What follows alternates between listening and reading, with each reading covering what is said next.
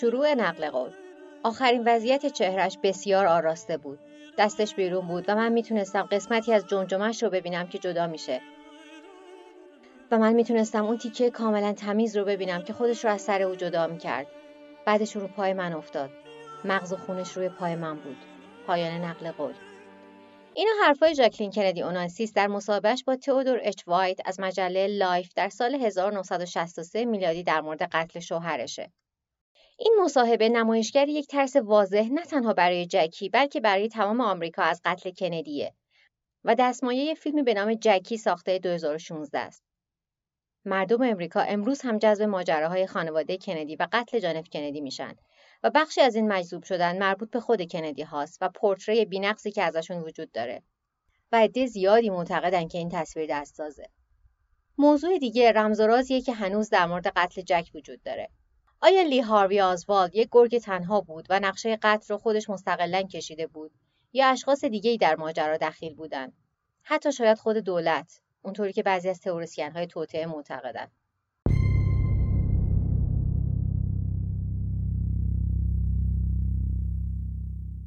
سلام. من محسا محق هستم و این اپیزود ششم از پادکست دومیمه که در بهمن ماه 1399 منتشر میشه. توی اپیزود قبلی برای محبوب ترین رئیس جمهور آمریکا آبرو نذاشتیم و از رازهای مگو و اشتباهات تاریخی جوانترین رئیس جمهور آمریکا گفتیم. و توی این اپیزود می‌خوایم که روایت رسمی ترورش رو بگیم و در اپیزود هفته آینده تئوری های توطعه مربوط رو. طی این دو هفته به چهره پذیرفته شده کندی بسنده می‌کنیم و دیگه کاری با رازهای برملای ایشون نداریم. این اپیزود و اپیزود بعدی مشابه روال همیشگیمون از پادکست انگلیسی زبان کانسپیرسی تئوریز یا تئوری های توطعه از مجموعه پادکست های کمپانی پارکست نقل میشه. اگر احیانا جایی بخوام به روایت چیزی اضافه کنم حتما قبلش اعلام می‌کنم. من کارشناس تربیت کودک نیستم بچه هم ندارم ولی نظرم اینه که این قصه مناسب بچه ها نیست. خب دیگه بریم سراغ ماجرای پر رمز و راز قتل دراماتیک آقای کندی.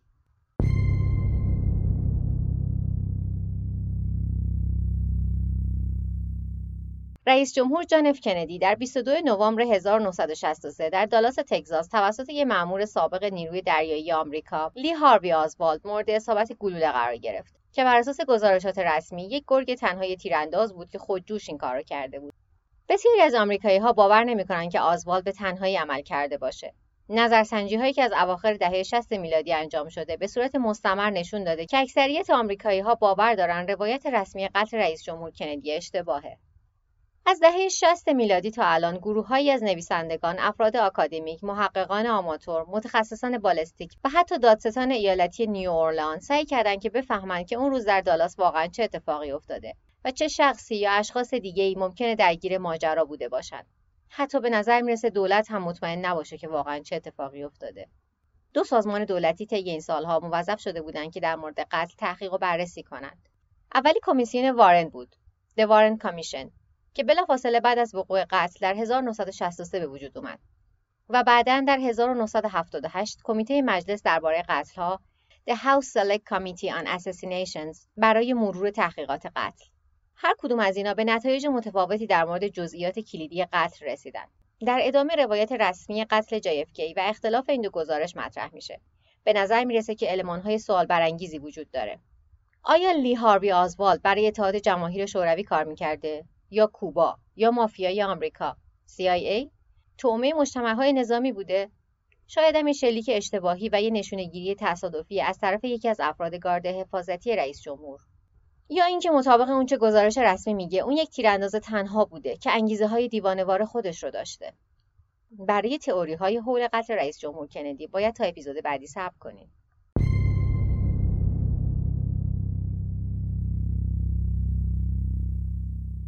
بیشتر امریکایی هایی که در سال 1963 زنده بودند می‌تونن دقیقا بهتون بگن. در زمانی که رئیس جمهور جان فیتزجرالد کندی در 22 نوامبر 1963 در دالاس مورد اصابت گلوله قرار گرفت کجا بودند و داشتن چیکار می‌کردند؟ اون ماجرا یک ملت رو شوکه کرد. کندی محبوب القلوب همه بود جذاب و دوست داشتنی بود. یکی از قهرمانان جنگ جهانی دوم بود و قهرمانی جنگ رو به قهرمان طبقه فرودست بودن مزین کرده بود.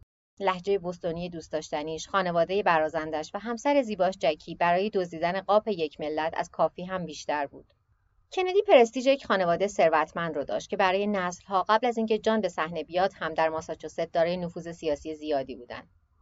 او قبل از اتمام درسش در هاروارد به پرینستون رفت. تحصیلات شیک و با کلاس. خانواده همسرش هم در نیویورک جزو طبقه ثروتمند بودند. هم JFK و هم جکی کاتولیک بودند و تا قبل از آقای بایدن جان اف کندی تنها رئیس جمهور کاتولیک ایالات متحده آمریکا بود و همین امر اونا را از طبقه نخبگان سنتی آمریکا کمی دور می‌کرد و این یه اتفاق جدید و تغییر در تاریخ ریاست جمهوری آمریکا بود. بخش عمده دیگه این نوید تازگی سن جان اف کندی بود. وقتی رئیس جمهور شد تنها 43 ساله بود و هنوز هم جوانترین مردی است که در این مقام انتخاب شده. خط مشی سیاسی کندی هم تازه بود.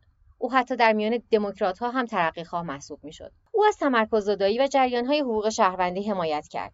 حداقل دستمزد رو بالا برد و خدمات تأمین اجتماعی و همچنین خدمات عمومی را گسترش داد. مهمه که در مورد تصمیمات سیاست خارجیش هم بدونیم. خصوصا وقتی بخوایم که دلایل قتلش رو بررسی کنیم.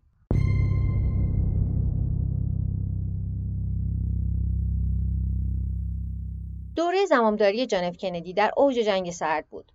در نتیجه بیشتر تصمیمات اون در مورد سیاست خارجی حول دولت‌های کمونیست تحت حمایت اتحاد جماهیر شوروی خصوصا کوبا میچرخه. در ماه آوریل 1961 CIA، ارتش و نیروهای تبعیدی ضد کسروی کوبایی نقشه توطئه علیه کسرو داشتند که به کوبا حمله کنند و کسرو و دولت کمونیستش رو سرنگون کنند که به حمله خلیج خوک ها معروفه. کندی حمله رو تایید کرد اما اجازه پشتیبانی توسط نیروی هوایی آمریکا رو نداد. نقشه نقشه براب شد. و بعضی از ماموران CIA معتقدند که نبود نیروی هوایی دلیل شکست این حمله بوده. این شکست مفتزهانه ضربه بزرگی به آبروی زمامداری کندی زد. در اکتبر 1962 کندی امریکا را به سلامت از طوفان بحران موشکی کوبا نجات داد. وقتی کندی متوجه شد که شوروی در کوبا سپر موشک بالستیک ساخته با یک تکنیک ترکیبی شامل مذاکره و بستن راه دریایی تونست که دبیر اول حزب کمونیست اتحاد جماهیر شوروی نیکیتا خروشچوف رو قانع کنه که سپر موشکی رو از کوبا جمع آوری کنه. این موضوع در نظر عموم مردم آمریکا موفقیت بزرگی بود اما المانهای محافظه کارانه ای بین دولت و ارتش وجود داشته. به نظر اونا کندی زیادی مصالحه کرده و ارتش بیشتر موافق حمله کامل به کوبا بوده. در زمان مرگ کندی افراد زیادی از این ماجرا خبر نداشتند که او حدود یک ماه قبل از مرگش دستور عقب نشینی کامل نیروهای امریکایی از ویتنام را داده بوده. او صلح طلب یا طرفدار کمونیسم نبوده اما در مقایسه با جنگ بیشتر به مذاکره و صلح تمایل داشته. اما CIA از رفتار کم خشونتبار اون در قبال کمونیسم خوشحال نبوده.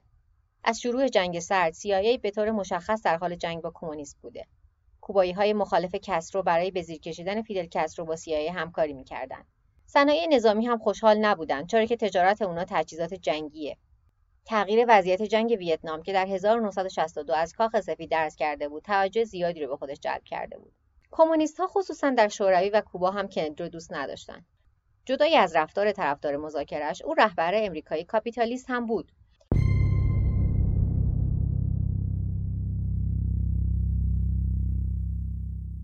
مشخصه که JFK دشمنای فراوانی داشته و همچنین قاتلای احتمالی فراوان. اما طبق گزارش های رسمی لی هاروی آزوالد اونو کشته. گزارش دولتی وارن که در سال 1964 در مورد قتل جانف کندی منتشر شد خصوصیات زندگی لی هاروی آزوالد رو اینجوری بیان می‌کنه. شروع نقل قول انزوا عصبانیت و شکست. اون برای یافتن جایگاه معنیداری برای خودش در زندگی با مشکل مواجه بوده. پایان نقل قول. این می‌تونه پروفایل بیشتر تیراندازهای تنهایی باشه که در قتلهای بزرگ می‌بینیم.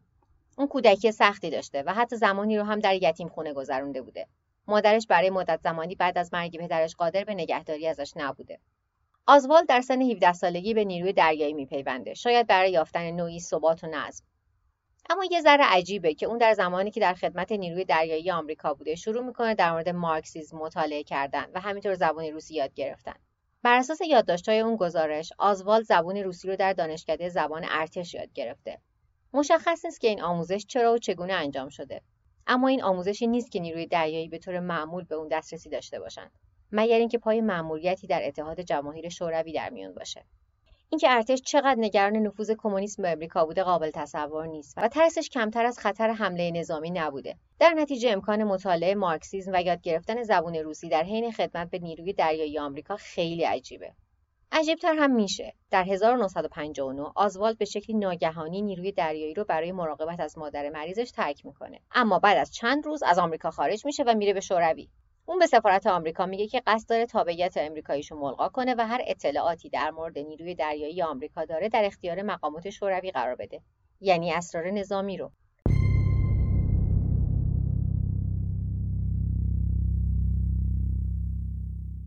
با وجود اینکه آزوالد این حرفا رو می‌زنه به نظر می‌رسه که سفارت آمریکا هیچ اقدامی علیهش نمی‌کنه. این شوروی بوده که آزوالد رو نمیپذیره و از اتحاد جماهیر شوروی اخراج می‌کنه. در واکنش به این اخراج آزوالد دست به خودکشی می‌زنه. ظاهرا به دلیل ناامیدی شدید. بعد از این خودکشی ناموفق اون یک هفته رو در بیمارستانی در شوروی بستری بوده. فقط بعد از این ماجرا بوده که شوروی در تصمیمش تجدید نظر می‌کنه و اجازه میده که در کشور بمونه. اما خیلی اونجا نمیمونه. در 1962 به اون و زنی که یک سال قبل در شوروی باهاش ازدواج کرده بود اجازه داده شد که به آمریکا برگردن. اون از سیستم کمونیستی سرخورده شده بوده و می‌خواسته برگرده خونه. برگشتن اون هنوز ممکن بوده چون با وجود تمام حرفاش در سفارت آمریکا اون هرگز روال قانونی مربوط به ملغا کردن تابعیت آمریکاییشو انجام نداده بوده و اصولا درخواستی هم تحویل نداده بوده. اون با یک وام بازگشت به کشور که توسط دفتر دولت آمریکا بهش تعلق می‌گیره می‌تونه که برگرده. این وام به آمریکایی های نیازمند در خارج از کشور داده میشه تا بتونن برگردن خونه. با استناد به گزارش وارن، دلیل اینکه این وام توسط دفتر دولتی آمریکا بهش تعلق گرفت این بود: شروع نقل قول. با وجود شخصیت ناپایدار و انتقاد قبلی او از آمریکا، ادامه حضور اون در شوروی به پرستیژ ایالات متحده آمریکا ضربه می‌زد. پایان نقل قول.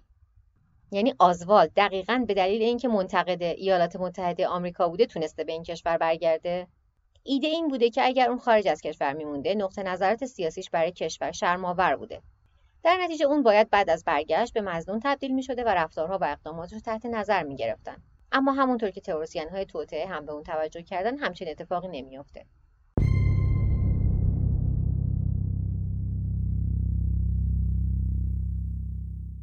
آزوالد بعد از بازگشت به آمریکا طی سالهای 1962 و 1963 از شاخه یک شغل به شاخه شغل دیگه میپره و در نهایت در اکتبر 1963 در دالاس مستقر میشه و در مخزن کتاب مدرسه تگزاس مشغول به کار میشه. تنها یک ماه قبل از قتل رئیس جمهور.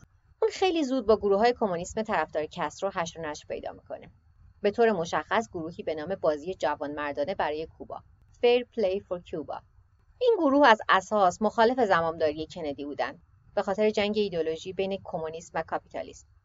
حشر آزوالد با گروه های کمونیسم جالبه چون اون بعد از برگشتن از روسیه از کمونیسم سرخورده شده بود. با این وجود این ماجرا با تئوری گزارش وارن جور در میاد. مرد تنهای مسلحی که با همه دنیا مخالفه. اون برگشته بود آمریکا اما نمی‌تونست که حتی یه شغل ثابت داشته باشه.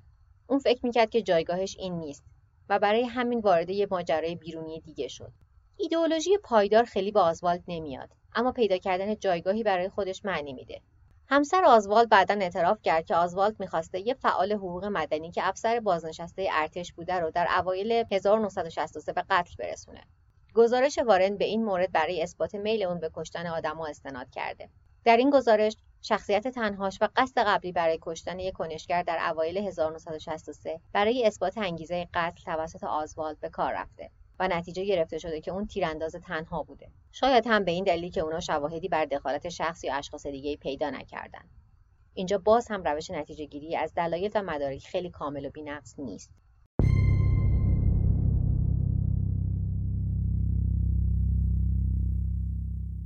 گزارش رسمی قتل جانف کندی با کنار هم چیدن حقایق توسط کمیته ریاست جمهوری در قتل رئیس جمهور کندی که کمیسیون وارن خونده میشه به این شکله بر اساس گزارش 888 صفحه‌ای که کمیسیون وارن به رئیس جمهور لندن بی جانسون تحویل داده، لی هاروی آزوالد در شلیک به رئیس جمهور کندی تنها بوده. در 22 نوامبر 1963 اون در پنجره طبقه ششم مخزن کتاب مدرسه تگزاس جایی که کار می‌کرده مستقر میشه. اون پنجره به دیرلی پلازا مشرفه. می‌دونی که قرار بوده کاروان موتوری رئیس جمهور در حرکت از فرودگاه به شهر از اون عبور کنه. درست قبل از ساعت دوازده ظهر کندی در یک لیموزین روباز با همسرش جکی فرماندار تگزاس جان کانلی و همسرش نیلی در تیررس آزوالد قرار می‌گیرند. از پنجره ساختمون مخزن کتاب آزوالد سه بار از یک تفنگ من لیکر کارکانوی 6.5 میلیمتری شلیک کرد. اولی از کنار گردن کندی و از سمت راست و مچ فرماندار کانلی رد میشه. دومی کاملا خطا میره و سومی به سر کندی اصابت می‌کنه. کمیسیون در مورد ترتیب گلوله ها مطمئن نیست اما این احتمالا دقیق ترین حدسه.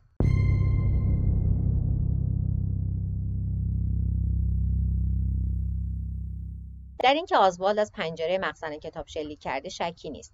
تفنگ اون در طبقه ششم ساختمون پر از اثر انگشتش پیدا شده و سه تا پوکه هم بوده.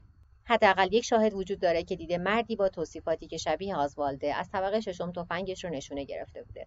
اما خوبه به شهادت شاهدان دیگه‌ای که با نتیجه گیری کمیته که اصرار داره هر سه شلیک از ساختمون مخزن کتاب بوده مطابق نیست توجه بشه. بعد از شلیک آزوالد به سرعت از مخزن کتاب فرار می‌کنه. او 45 دقیقه بعد به شهادت شاهدان پس از شلیک به افسر دالاس که منجر به مرگش میشه دیده میشه. پوکه این شلیک با تفنگ آزوالد می‌خونه. وقتی در یک سالن سینما بعد از یک ساعت و ده دقیقه پس از شلیک به JFK دستگیر شد تفنگش همراهش بوده. او در هنگام دستگیر شدن مقاومت می‌کنه و میگه که نمی‌دونه برای چی داره دستگیر میشه. او در یک اعتراف مشهور میگه که تومه شده. گزارش کمیسیون از این حرف یعنی تومه شدن میگذره. اما تئوریسین های توطئه به چشم یک اطلاعات معنیدار بهش نگاه می‌کنن. کمیته به شلیک به آزوالد دو روز بعد از دستگیر شدن توسط صاحب یک کلوپ شبانه به اسم جک روبی هم پرداخته.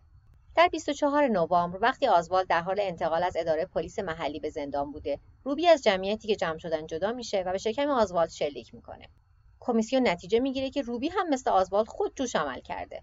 ظاهرا روبی در زمانهایی به خاطر غم و غصه عقلش از دست می‌داده. این بار هم می‌خواسته جکی کندی رو از درد شهادت در دادگاه آزوالد نجات بده. اینکه قتل آزوالد چند روز بعد از قتل JFK فرصت توضیح دادن در دادگاه رو ازش گرفت یکی از شک برانگیزترین های این داستانه. اگر اون با شخص دیگه ای کار می‌کرده قبل از اینکه بتونه هم دستاشو لو بده برای همیشه ساکت شده. اما می‌تونه شلیک به آزوالد هم به اندازه شلیک به کندی بیمعنی و بیخود و تصادفی باشه. پیدا کردن یک معنی و دلیل وقتی خشونتی بیش از اندازه اتفاق میافته ذهن آدم رو راحت تر می‌کنه. ولی بعضی وقتا قتل از روی احساسات فقط قتل از روی احساساته.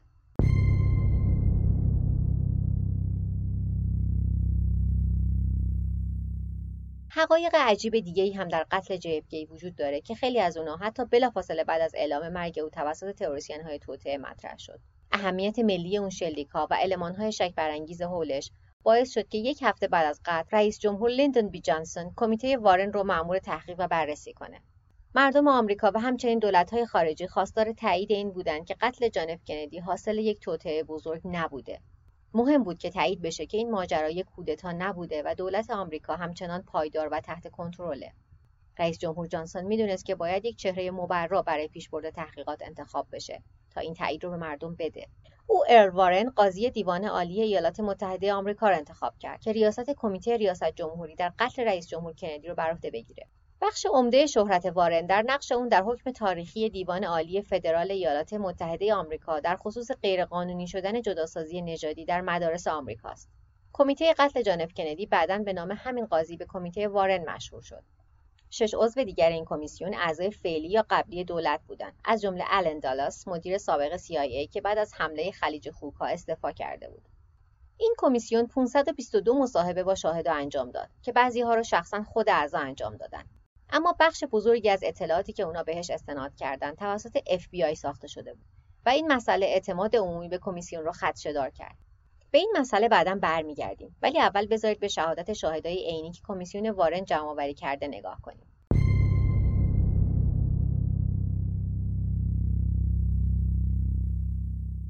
اولین مشکل در نسبت دادن قتل کندی به آزوالد به عنوان یک تیرانداز تنها گراسیناله قبل از اینکه آزوال دستگیر بشه بیشتر شاهدا معتقد بودند که این نقطه جایی بوده که از اونجا به کندی شلیک شده.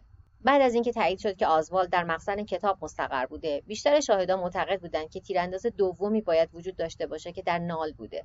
و این به این معنیه که احتمالا آزوال تنها کار نمی‌کرده.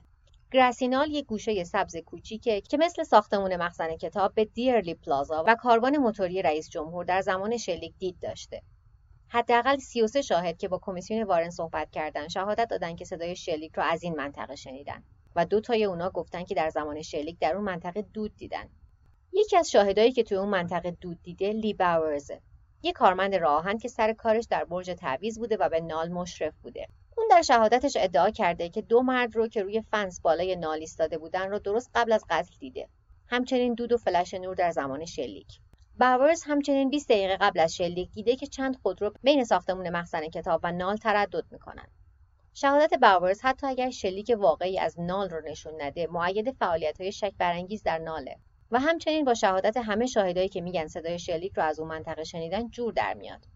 گزارش وارن هیچ سعی در رد شهادت باورز یا بقیه شاهدا که میگن حداقل یکی از شلیکها از نال بوده نمی‌کنه. اون دو مرد روی فنس و خودروهایی که باورز دیده هرگز شناسایی نشدن و حتی اقدام جدی در جهت شناسایی اونا در کمیسیون وجود نداشته. اونا خیلی ساده نتیجه گرفتن که همه شاهدایی که فکر کردن صدا رو از نال شنیدن. حتما در آشوب اون لحظه و اکو شدن صدا در پلازا گیج شده بودن و جهت صدا رو اشتباه تشخیص دادن. توضیح قانع کننده ای نیست. برای اینکه قانع نکننده تر هم بشه چندین شاهدی که در ساختمون بودن در شهادتشون به کمیسیون گفتن که تنها یک یا دو صدای شلیک از داخل ساختمون شنیدن. وقتی این موضوع رو کنار شهادت اون یکی شاهدا که میگن صدای شلیک یا شلیک از نال شنیدن بذاریم باعث میشه از خودمون بپرسیم که اگر سه گلوله شلیک شده آیا همش از پنجره مخزن کتاب بوده؟ تعداد زیادی از منتقدان به کمیسیون اینجا 100 درصد با گزارش وارن قانع نمیشن. اما اگر کمیسیون قانع شده که تنها یک تیرانداز وجود داشته باید شواهد و مدارک دیگه‌ای در تایید نتیجه گیریشون داشته باشند به عنوان مثال گزارش کالبوت شکافی کندی.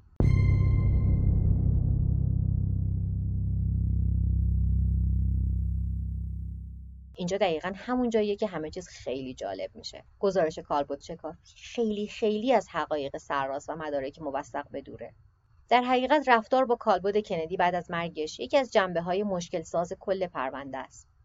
مطابق با قانون تگزاس کالبد شکافی کندی باید در همون بیمارستانی در دالاس که رئیس جمهور کندی به سرعت بعد از تیراندازی به اونجا منتقل شده انجام می شده. یه معاینه ریوی در دالاس انجام میشه. اما کالبد JFK به سرعت و به صورت غیر قانونی توسط تیم کندی به واشنگتن دی سی منتقل میشه و کالبد شکافی توسط یک متخصص پاتولوژی که هیچ تجربه ای در مورد جراحات حاصل از شلیک گلوله نداشته انجام میشه. و به دلایل نامعلومی اون دکتر یادداشتهاش از کالبد شکافی رو دو روز بعد از انجامش میسوزونه. نباید پزشک باشی تا بدونی که این کار یه روال عادی انجام کالبد شکافی نیست. دکترهای دالاس در ابتدای کار به مطبوعات گفته بودند که گلوله‌ای که به گردن کندی خورده به شکلی بوده که باید از روبرو شلیک شده باشه. دکتری که در واشنگتن بررسی کامل روی جراحات انجام داده مخالفت می‌کنه. برای رفع و رجوع این گزارشات متناقض کمیسیون از دکترها در دالاس می‌پرسه که آیا ممکنه در مورد جهت گلوله که معتقدن از روبرو بوده اشتباه کرده باشند؟ خیلی از اونا گفتن که اشتباه کردن. اما مردم با شک به اینکه به کدوم مدرک پزشکی می‌تونن اعتماد کنن باقی موندن. انتخاب یک پاتولوژیست برای انجام کالبد شکافی خیلی عجیبه چون درسی که خونده و آموزشی که دیده در یک حوزه دیگه است. بعدش نظری مخالف بقیه دکترا میده و در نهایت یادداشتاشو میسوزونه. در مورد محل اصابت گلوله به بدن کندی تا چهار اینچ بین این دکترها اختلاف وجود داره. به نظر میاد که اهمال کاری در روند کالبد شکافی کندی موج می‌زنه. می‌تونه به دلیل خطای انسانی در آشوب بعد از تیراندازی باشه. اما مردم حق دارند به این نتیجه برسن که چیزی در مورد جراحات رئیس جمهور به عمد مخفی شده.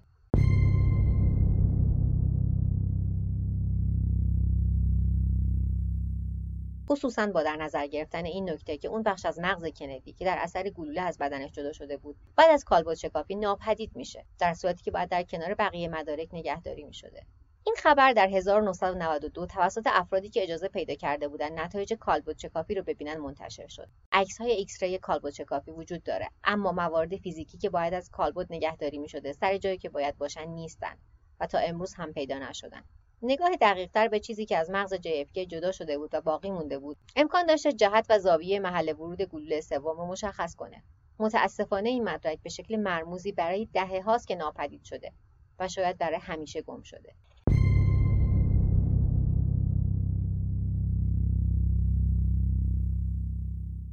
یه بخش دیگه جذاب و حل نشده در گزارش وارن وجود داره که بهش میگن آزوالد دوم. بعد از قتل کندی گزارشاتی از تعداد زیادی از شاهدان عینی اومده بود که ادعا می‌کرد در چند ماه اخیر منتهی به تیراندازی مشخصا لی هاروی آزوالد رو در مکانهای مختلف در دالاس دیدن. حداقل شش نفر گزارش دادن که آزوالد رو مسلح دیدن با همون اسلحه‌ای که با اون به کندی شلیک کرده. اما کمیسیون هیچ مدرکی معید اینکه آزوالد اونجا بوده پیدا نمی‌کنه. گزارش هایی هم از نصب دوربین تلسکوپی روی تفنگش و اینکه در حال رانندگی بوده داده شده. در صورتی که می‌دونیم اون تفنگ رو در حالی که دوربین روی اون نصب شده بوده خریده بوده و ضمنا رانندگی هم بلد نبوده. گزارش کمیسیون میگه که آزوالدی که قبلا دیده شده همون لی هاروی آزوالدی نیست که به رئیس جمهور شلیک کرده. و شاهدا یا دارن اشتباه می‌کنن یا دارن دروغ میگن. اما چرا این همه شاهد باید دروغ بگن؟ کسی داره سعی می‌کنه این شک رو به وجود بیاره که آزوالد قبلا در دالاس بوده؟ هدف این آدما چیه؟ کمیسیون هرگز به این سوالا جوابی نمیده. بعد از اینکه نتیجه گرفته شد که آزوالد دوم نمی‌تونه لی هاروی آزوالد باشه دیگه در مورد گزارش این شاهدان عینی هیچ تحقیقی نشد. یه مقدار بیمسئولیتی از طرف کمیسیونه که دنبال مشخص شدن این مسئله نمیرن. فقط تاکید میشه که اشتباه دروغ یا حافظه نادقیق ممکنه. اما همونطور که تا اینجا دیدیم مسئله ندید گرفته شده و حل نشده از طرف کمیسیون داره زیاد و زیادتر میشه. اونم در پرونده به این مهمی.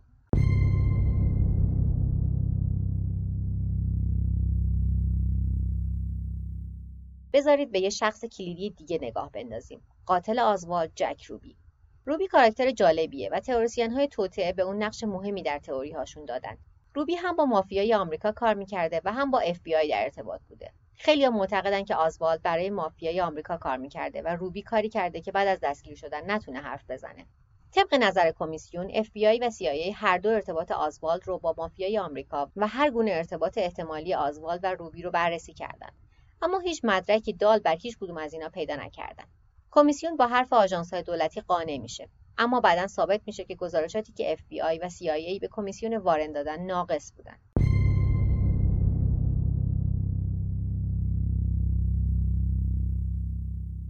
بعد از قتل تراژیک قهرمان ملی آمریکا جان اف کندی در 1963 رئیس جمهور لیندون بی جانسن کمیسیون وارن رو تشکیل داد تا سوالاتی که پیرامون قتل بود رو پاسخ بده. اما کمیسیون سوالات بیشتری از سوالاتی که پاسخ داد به وجود آورد. پروسه تحقیقات و نتایجی که حاصل شد به طور کامل قانع کننده نبودند. در سالهای پس از انتشار گزارش تئوریسین های توته از خلال اون گزارش 888 صفحه‌ای و ارجاعات بیپایانش به شهادت شاهدا متوجه شواهد شک برانگیزی شدند که یا در نظر گرفته نشده بودند یا در جهت نتایج گزارش تفسیر شده بودند. چه اتفاقی ممکنه در مورد JFK افتاده باشه؟ بریم سراغ شک و شبه های عمومی که سالهای پس از انتشار گزارش وارن ظاهر شدند در سال 1966 میلادی سه سال بعد از مرگ جان کندی جیم گریسون دادستان ایالتی نیو اورلان شروع به تحقیقات جنایی در مورد این قتل کرد. تحقیقات اون به شخصیت نیمه تاریکی به نام دیوید فری می‌رسه که ارتباطات مشکوکی هم با مافیای آمریکا و هم CIA داشته. او همچنین فرمانده لی هاروی آزوالد در نیو اورلان بوده و سفر مشکوکی به تگزاس درست بعد از قتل داشته. کمیسیون وارن از مسئله فری آگاه بوده و با اون و تعداد دیگه از رابط های آزوالد در نیو اورلان مصاحبه کرده بود. اما به این نتیجه رسیده بود که فری شخصا آزوال را نمیشناخته و از لیست ها حذفش کرده بودند. اما گریسون به این راحتی ها قانع نمی‌شد. اون به طور عمومی اعلام کرد که به دنبال موارد نامحکم گزارش وارن میره و با فری شروع می‌کنه. اما چهار روز بعد از اینکه گریسون به طور عمومی تحقیقاتش رو اعلام کرد فری مزنون کلیدیش مرد. اعلام شد که مرگش در اثر دلایل طبیعی بوده خونریزی مغزی. اما گریسون قانع نشد که خونریزی مغزی در اثر دلایل طبیعی به وجود بیاد. یک یادداشت خودکشی در آپارتمان فری پیدا شد. بخشی از اون رو میشنوید. شروع نقل قول. رفتن از این زندگی برای من یک چشمانداز شیرینه. من هیچ چیز خواستنی در اون پیدا نکردم و کاملا برخلافش همه چیز نفرت انگیز بود. پایان نقل قول. به نظر می‌رسه که فری در مرز خودکشی بوده. حالا یا خودش به این نقطه رسیده بوده یا اینکه اونو به این نقطه رسونده بودن. آیا او کشته شده بود یا توسط رابط های مافیای آمریکا یا CIA که می‌تونستن اون رو به قتل کندی مرتبط کنند به مرز خودکشی کشیده شده بود؟ اینکه فری مرده قطعا شک برانگیزه. پیشرفت پرونده گریسون در فقدان شاهد کلیدیش با شکست مواجه میشه. اما این دادستان ایالتی روی نظریه خودش که کوبایی های طرفدار کسترو، CIA، مافیای آمریکا، اعضای نیروی پلیس دالاس و افراد نیمه تاریک دیگه در های صنایع نظامی درگیر ماجرا هستند. موند اما مدرک محکمه پسندی نداشت و نمی‌تونست که چیز رو ثابت کنه و پرونده‌ای که باز کرده بود شکست خورد.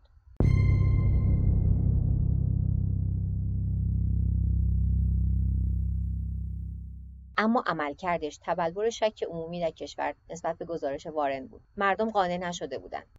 به همین دلیله که در دهه هفتاد میلادی دولت یک کمیسیون دیگر رو معمول می‌کنه که کار کمیسیون وارن رو مرور کنه نظرسنجی ها از اواخر دهه 60 میلادی و اوایل دهه 70 به طور پیوسته گزارش می‌کنند که اکثریت مردم نسبت به گزارش وارن و روایت رسمی قتل کندی مشکوکند. برای اولین بار در 1970 یک ویدیو خانگی که از صحنه قتل گرفته شده بود در تلویزیون به نمایش در اومد و مردم آمریکا این فرصت را داد که صحنه قتل را تماشا کنند و خودشون اون رو ارزیابی کنند اما قتل جان کندی کم کم به پشت صحنه سیاست آمریکا رفت جنگ ویتنام تمامی توجه لیندون بی جانسن و بعد از اون نیکسون رو به خودش جلب کرده بود تا اینکه در 1992 رسوایی واترگیت برای دولت پیش اومد و مشخص شد که افراد نیکسون به شکل غیرقانونی و در خفا وارد دفتر مرکزی حزب دموکرات شدند.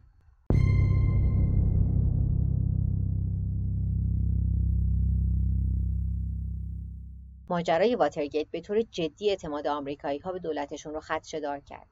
رئیس جمهور نه تنها هم قانون شکنی کرده، هم تقلب کرده و هم به دلایل سیاسی دروغ گفته، بلکه از های دیگه مثل CIA و FBI هم برای هدفش سوء استفاده کرده.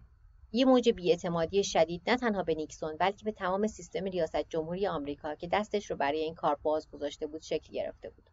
دست داشتن CIA در ناپایدار کردن حکومت‌های آمریکای جنوبی و همچنین نقشه قتل رهبران خارجی از جمله کسترو نخست وزیر کوبا، سالوادور آلنده رئیس جمهور شیلی و تروخیو رئیس جمهور جمهوری دومینیکن همه بدون اینکه مردم آمریکا یا حتی بخشی از بدنه دولت آمریکا از اون خبر داشته باشند.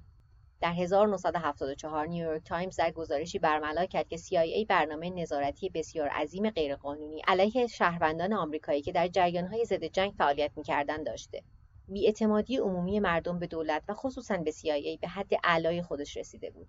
تحقیقات گریسون یه تخم شک به ارتباط قتل جان کندی و CIA در دل مردم آمریکا کاشته بود و بعد از این همه فعالیت های غیرقانونی CIA عجیب نیست که قتل کندی یک بار دیگه زیر نور توجه قرار می‌گیره در ژانویه 1975 رئیس جمهور جرالد فورد یک کمیسیون برای بررسی فعالیت‌های داخل آمریکای CIA تعیین کرد که شامل احتمال نقش داشتن در قتل کندی هم می‌شد.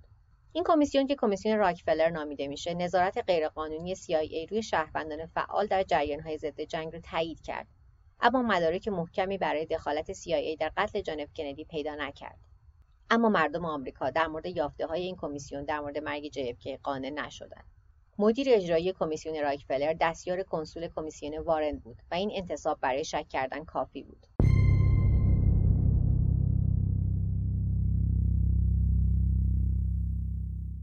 اعضای کنگره خواستار یک تحقیقات جدید با تمرکز اختصاصی روی مرگ کندی و همچنین قتل وحشتناک مارتین لوتر جونیور در 1968 شدند. در سال 1975 میلادی کمیسیون حقوق اساسی و شهروندی مجلس مواردی از جمله ارتباط لی هاروی آزوالد و جک روبی شنید عمده این شنیده ها از روایت نیویورک تایمز میومد که گزارش کرده بود که مقامات سطح بالای FBI ده روز قبل از قتل کندی یادداشتی از آزوالد گرفتند که حاوی تهدیدهای خشونتبار نسبت به پلیس دالاس بوده و این معنی رو میده که جی ادگار هوور مدیر وقت FBI وقتی به کمیسیون وارن گفت که دلیلی نداشته که باور کنه آزوالد قادر به رفتار خشونتبار دروغ گفته. شنیده ها فاش کردند که FBI یادداشت آزوالد رو نابود کرده و به اون توجهی نکرده. هرچند می‌تونسته به عنوان یک هشدار برای قتلی که قرار صورت بگیره باشه. این گزارش همچنین فاش کرد که جک روبی ممکنه خبرچین FBI بوده باشه که احتمالا از این سازمان در ازای خبرچینی پول می‌گرفته. در طی تحقیقات کمیسیون وارن FBI از روبی به درخواست کمیسیون بازجویی می‌کنه و تایید می‌کنه که روبی هیچ ارتباطی با مافیای آمریکا و همچنین لی هاربی آزوالد نداره. اما FBI هرگز ارتباط خودش رو با روبی برای کمیسیون فاش نکرد. بیاعتمادی مردم به گزارش وارن یک بار دیگه تایید میشه.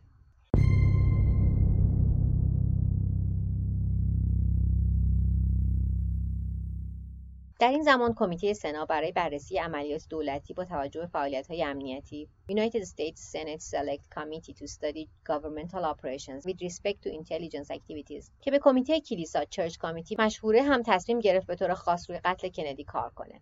هرچند تحقیقات اونا هیچ توطئه‌ای مبنی بر قتل کندی توسط FBI یا هر کس دیگه ای رو تایید نکرد. گزارش این کمیته انقادات تندی به نحوه تحقیقات CIA و FBI در این ماجرا داشت. در قسمتی از این گزارش در مورد تحقیقات FBI اومده که شروع نقل قول. به جای بردن تحقیقات به سمت موارد مشخص که شامل احتمال انواع توطعه میشه اونا تنها روی آزوال تمرکز کردن. پایان نقل قول. اونا CIA رو هم مورد انتقاد قرار دادن که اطلاعات رو از کمیسیون وارن مخفی کرده خصوصا نقشه های شکست خورده قتل فیدل کسترو. نقشه های قتل آمریکا برای قتل فیدل کسترو بیشک انگیزه برای قتل JFK برای کوبایی هاست که کمیسیون قطعا باید از اون خبردار می بوده اما CIA این اطلاعات رو به صورت راز مخفی نگه داشته. کمیته کلیسا چیز جدیدی رو اثبات نکرد اما مشخص شد گزارش کمیسیون وارن بر اساس نتایج تحقیقات شلخته ای نوشته شده.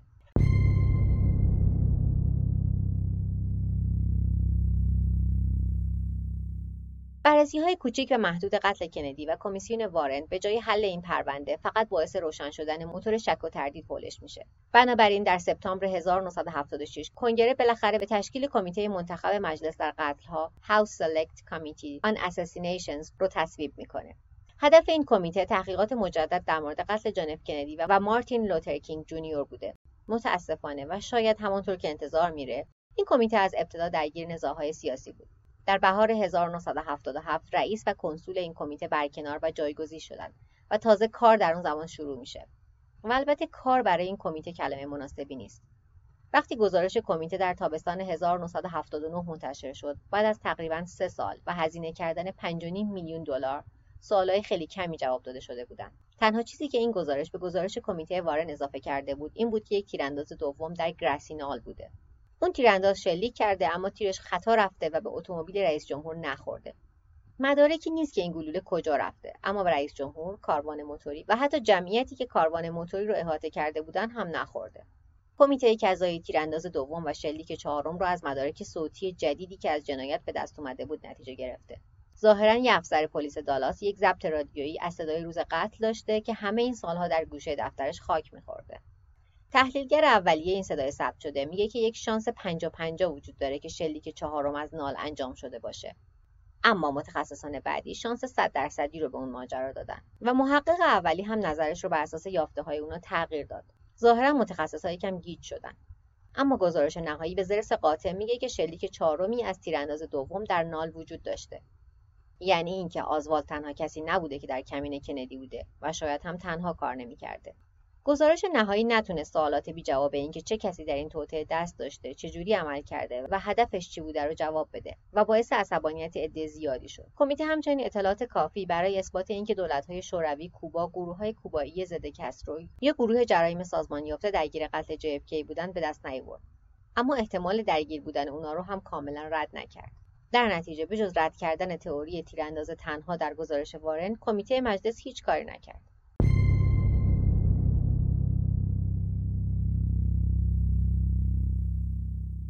حتی اون یه دونه نتیجه هم تقریبا به چیزی نمی‌رسه. در یک مقاله در مجله گالری بعد از بررسی FBI در 1980 و پس از اون مطالعه آکادمی ملی علوم در 1982 که هر دو تنها شواهد واقعی تئوری شلیک چهارم رو بررسی کردند یعنی همون ضبط رادیویی افسر پلیس دالاس عنوان شد که زمانبندی صدای شلیک ضبط شده هماهنگ با شلیک به سمت JFK نیست و این صدا مربوط به تداخل امواج رادیویی و صدای شلیکی که در جای دیگه ای از شهر اتفاق افتاده. و به خاطر خطای انتقال اینجا ثبت شده. چند سال بعد از انتشار گزارش کمیته مجلس تنها چیزی که اون به گزارش وارن اضافه کرده بود بیاعتبار میشه. اوضاع حتی آشفته تر و گیج کننده تر از قبل میشه. و عجیب نیست که چرا بازار تئوریسین های توطئه در مورد قتل کندی انقدر داغه.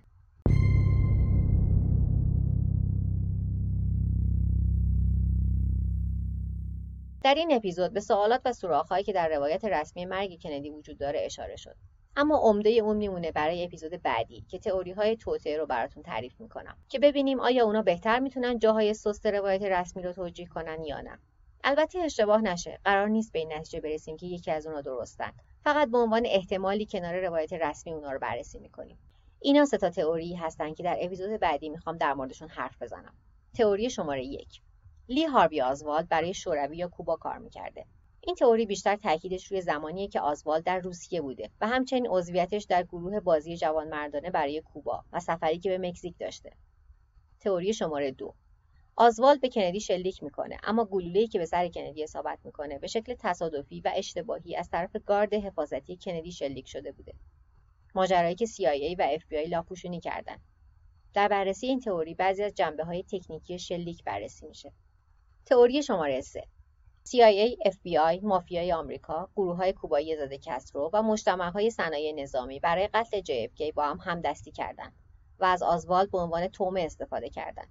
ورژن های بی پایانی از این تئوری وجود داره اما مقبول ترین اونا روایتی که دادستان محلی نیو اورلان جیم گریسون مطرح کرد و بعدا الیور استون در فیلمی به نام JFK dramatize ش کرد. این فیلم جایزه اسکار 92 رو گرفت. این تئوری پیچیده ترین هم هست و range کاراکترها و انگیزه های وسیعی داره. هفته آینده این تئوری ها رو بررسی می‌کنیم. بازم پیشنهاد می‌کنم که تا هفته بعد بری سراغ پادکست دوازده قسمتی The Kennedys از کمپانی Parcast که به صورت اختصاصی در اسپاتیفای ارائه میشه و به طور مفصل به این خانواده و اقدامات کندی در سه سالی که رئیس جمهور بوده پرداخته. جزئیات و داستانهایی که جاش تو این اپیزود نبود.